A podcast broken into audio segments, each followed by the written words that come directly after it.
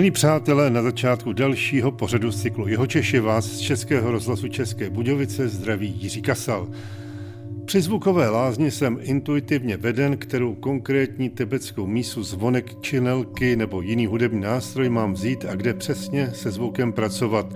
Na konkrétním místě se pracuje tak dlouho, dokud se daná čakra či místo na těle nezharmonizuje. Tělo vnímá zvuk nejenom ušima, ale i kostrou, lepkou, povrchem těla a dokonce buňkami v očích, které registrují změny tlaku vzduchu. Zvuk a hudba působí navíc přímo do center emocí a synchronizuje celé oblasti centrální nervové soustavy. Poslech zvuku mís uvádí tělo do stavu hlubokého uvolnění navozením hladin alfa a theta v mozku.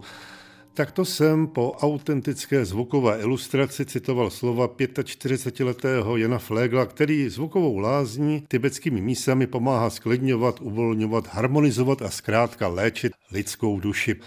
Pochází sice z Jičínska v Podkrkonoší, ale poslední léta se usadil na jihu Čech a v Českých Budějovicích, Jindřichově Hradci a v Třeboni zpřístupňuje zvukovou lázeň stále více lidem. Vstupme tedy do životního příběhu Jana Flegla spolu s ním. Narodil jsem se v Jíčíně, nedaleko eh, lesa Řáholce, ale vyrůstal jsem v Nový Pace pod Krkonoší, krásné malebné oblasti. Takže moje dětství bylo takový klasický, ale už od malička jsem cítil, že ty zvuky na mě působí jinak. Jak jsem byl hodně citlivý, tak vlastně jsem si od malička zpíval, už ve školce mě fascinovaly různé tamburinky, bubínky, dřívka a všechno tohleto.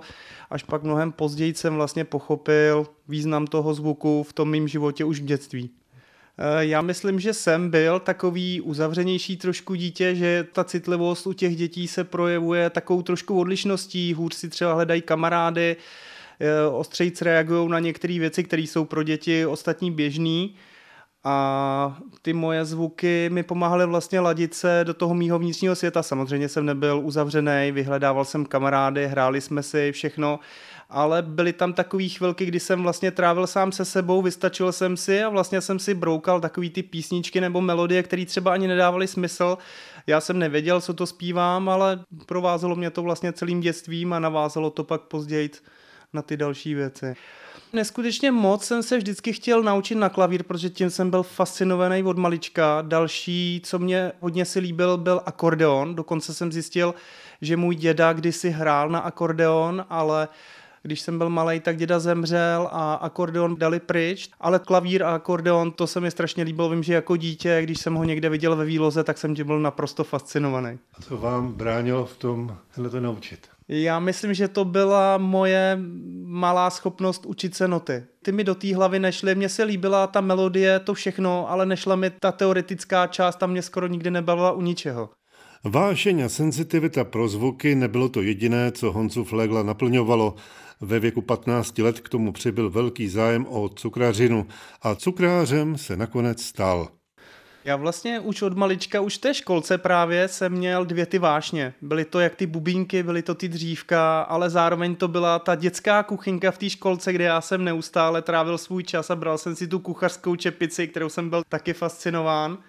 Možná je to tím, že vlastně moje babička se učila na cukrářku, moje teta byla cukrářka, strejda byl kuchař, takže můj děda byl vlastně vyučený pekař, takže asi tam už to někde vzniklo a neskutečně rád jsem se motal mamince a babičkám v kuchyni. Takže ta cukrařina byla moje obrovská vášeň, takže jsem se rozhodl jít studovat cukrařinu. Takže jste byl zcela obklopen tím. Já jsem tím byl obklopený, babička vlastně nám pekla dorty od malička, moje mamka úžasně pekla i dorty, všechno. Já jsem v tom opravdu vyrůstal. Nešlo tomu uniknout. Já jsem ani nechtěl, já jsem cítil, že opravdu jako to je obrovská vášeň a navíc vlastně my jsme měli učiliště asi pět minut od domu, kde jsem bydlel, takže já jsem vlastně se běhnul, když jsem chodil na praxi, tak jsem vlastně se běhnul a měl jsem praxi kousíček vlastně od domu. Z toho se dá vyvodit, že vašimi přirozenými učitelkami byla vaše rodina babička, maminka, vlastně tam jsem se motal a jako malí už jsme šlehali bílky, žloutky, znáte to, když šleháte ty žloutky a můžete ujídat tím prstem to sladký, tak to je fascinující, že jo.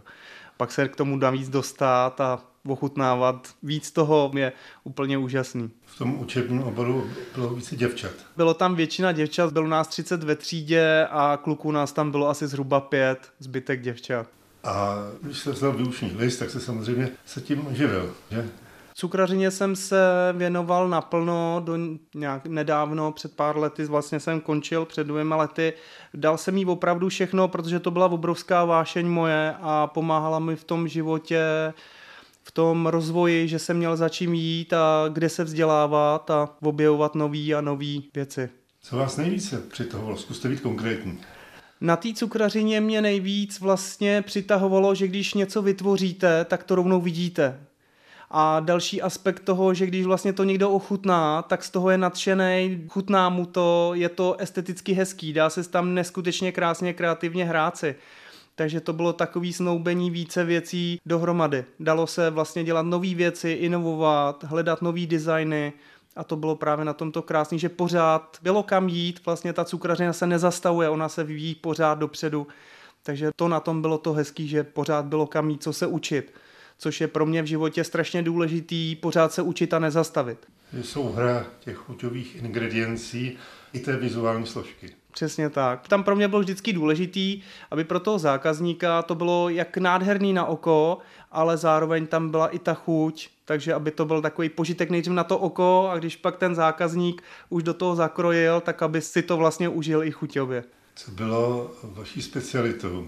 Na co jste se soustředil? V čem jste byl nejsilnější jako cukrář? Já musím říct, že když jsem začínal v roce 2000 vlastně ve Vrchlabí v cukrárně, tak bych řekl, že my už jsme tehdy jeli trošku takovou i designově nadčasovou cukrařinu, že už jsme se snažili o tu moderní, byť jsme byli taková obyčejná cukrárna, ale už jsme se soustředili na ten design, používali jsme různé čokoládové ozdoby a podobné věci, takže asi v tom, že jsme se snažili jít s tou dobou a těm zákazníkům prostě nabídnout i mimo Prahu ty hezké věci, protože já jsem vždycky razil to, aby ten zákazník měl možnost ochutnat tu krásnou cukrařinu i mimo ty velké hotely, mimo ty luxusní restaurace, takže jsme to chtěli nabídnout i v těch obyčejných cukrárnách. Byl jste v zaměstnaneckém poměru nebo jste i podnikal jako cukrář? V cukrařině mi to už od učiliště všichni předpovídali, i učitelé mi říkali, Honzo, ty si jednou otevřeš cukrárnu, neodevřel jsem si cukrárnu. Bylo to vždycky náročný z hygieny, bylo to náročný finančně, takže vždycky jsem byl v zaměstnaneckém poměru.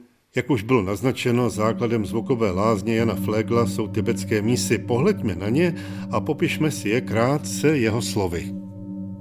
Já vlastně ty zvuky, jak mě provázely od malička, tak zhruba v 15 letech já jsem nějak samovolně přirozeně začal studovat meditaci, zkoušel jsem meditovat a vlastně tu meditaci začal provázet můj zájem o zvuky východního typu, jako tai chi, reiki a podobně.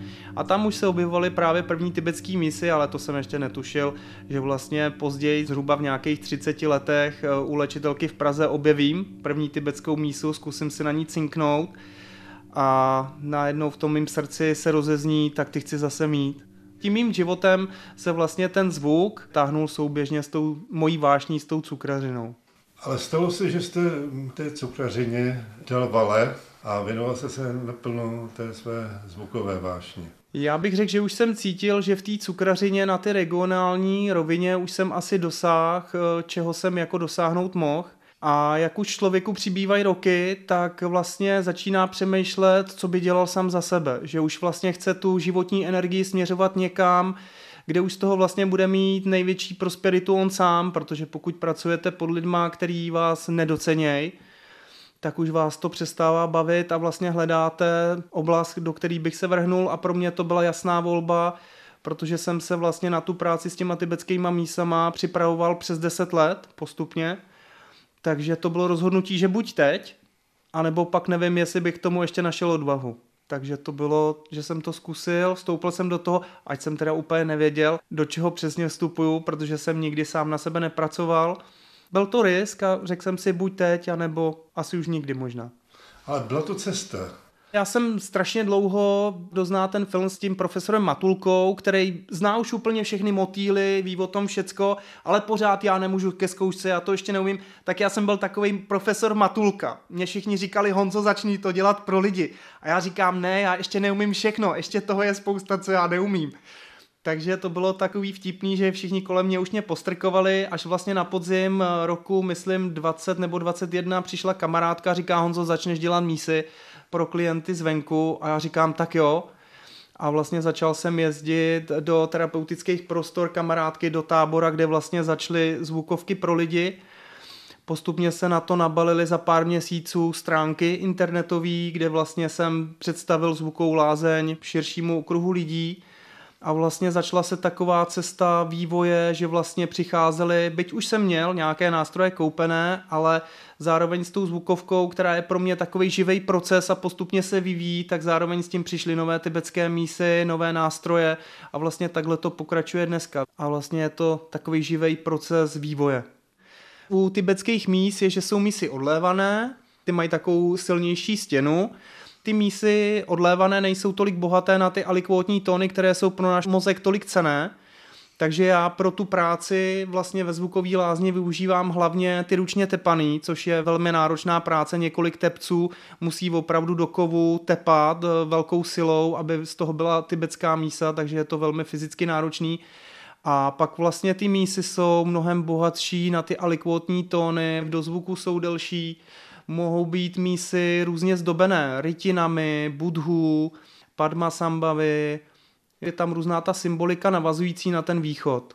Pak jsou různé velikosti, od toho se odvíjí i vlastně cena tibetských míst a záleží i podle velikosti, třeba ty menší tibetské mísy pak jdou hůř eh, rozeznít vlastně točením paličkou, ty větší mísy jsou takové jednodušší na to rozehrání tím točením. Určitě všechny jdou rozeznít jakoby po úderu paličky. Jak jste si svou sbírku rozšiřoval? Já musím říct, že moje sbírka se rozšiřovala postupně, protože v Praze v mých nějakých 30 letech jsem vlastně šel na nějaký ezoterický veletrh a tam vlastně byl stánek s miskama tibetskýma, měl jich tam asi 30 nebo 40 a já říkám, je, jak já si z tohohle vyberu jako tu svoji. Takže to byla taková láska na první úder, ne na první pohled, ale na první úder, kdy já jsem vlastně vzal do ruky první tibetskou mísu na dláň, udeřil jsem vlastně paličkou o hranu a já jsem cítil, jak skrz tu ruku projela až do srdce takový paprsek a já jsem cítil, že vlastně to je ta první tibetská mísa moje, která ke mně patří. A později jsem se i dočetl, že vlastně to opravdu tak je, že většinou tu první mísu, kterou někde člověk jako udeří do ní, takže je to ta, kterou má mít. A postupně, jak už jsem měl první, tak už mi bylo líto hrát jenom na jednu, takže přibývaly další, abych už si mohl hrát a mohl jsem si dělat koncerty sám pro sebe. Postupně k tomu přibývaly hodně rychle zvonky dilbu, dorje, což jsou vlastně v té východní tématice vlastně zastoupení ženského prvku, je zvon dilbu a dorje je ten mužský prvek, aby to bylo vyvážený. Postupně přišly i činelky, tinkša a další nástroje. Navazuju na dlouholetý tradice, tisíciletý, kdy vlastně už ve staré Číně, ve starém Tibetu byl známý vlastně účinek eh, zvuku harmonizační a léčebný. Takže já na to navazuju a vlastně pořádám v Českých Budějovicích, v Třeboni, v Jindřichově Hradci skupinový i individuální zvukový lázně.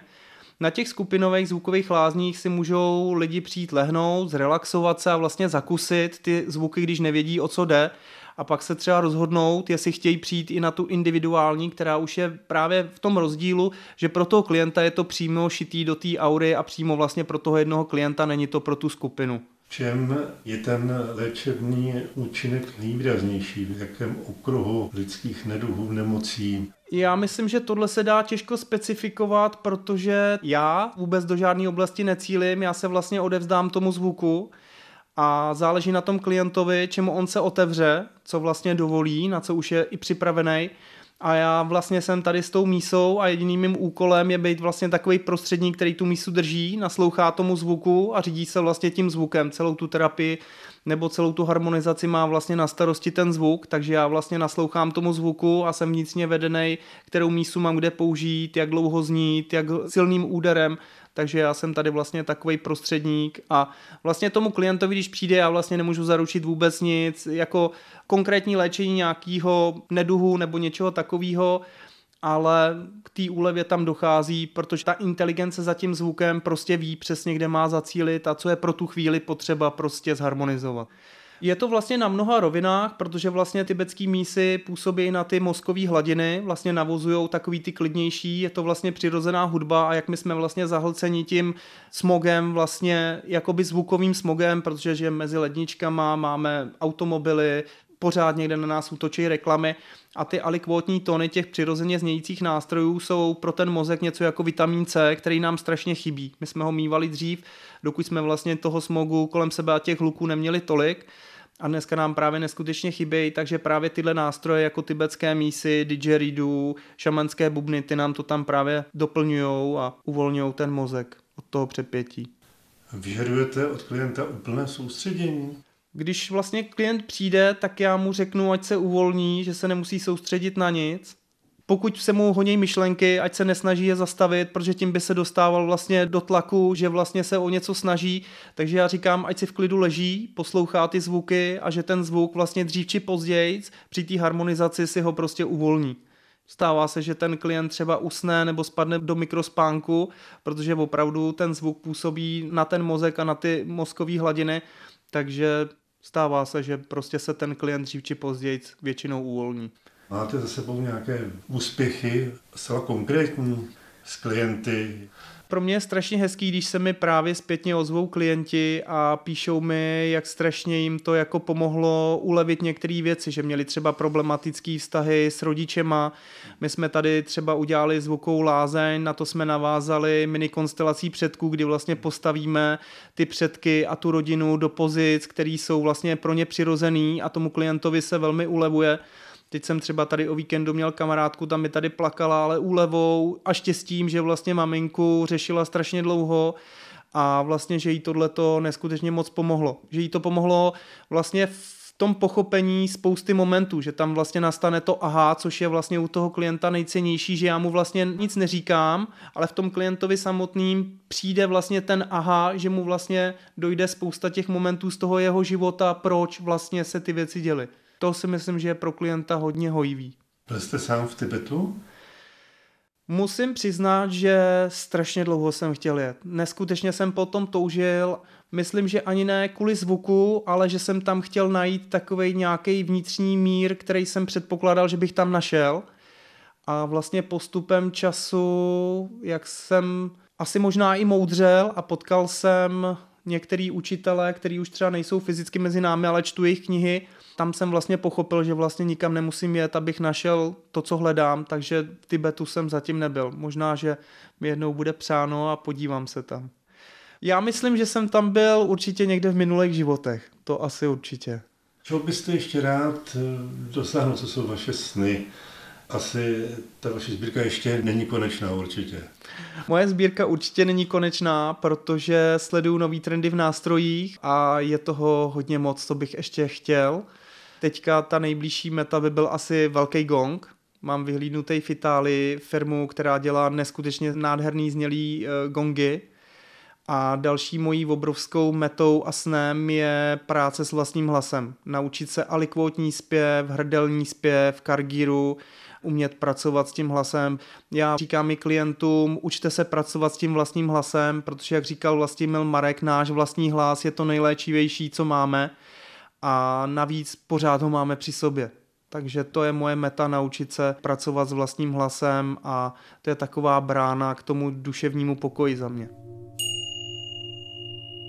Tibetské mísy, rituální tibetské šengy, zvonky dilbu, činelky, tinkša, české deštné sloupy a další nástroje tvoří zvukovou lázeň Jana Flégla, jehož osobnost jsme vám se snažili přiblížit v dnešní necelé půl hodince z cyklu Jeho Češi. Pořad pro vás připravil Jiří Kasel, který vám, přátelé, děkuje za zájem a poslech a také za mistra zvuku Michalo Koláře pře jen to dobré.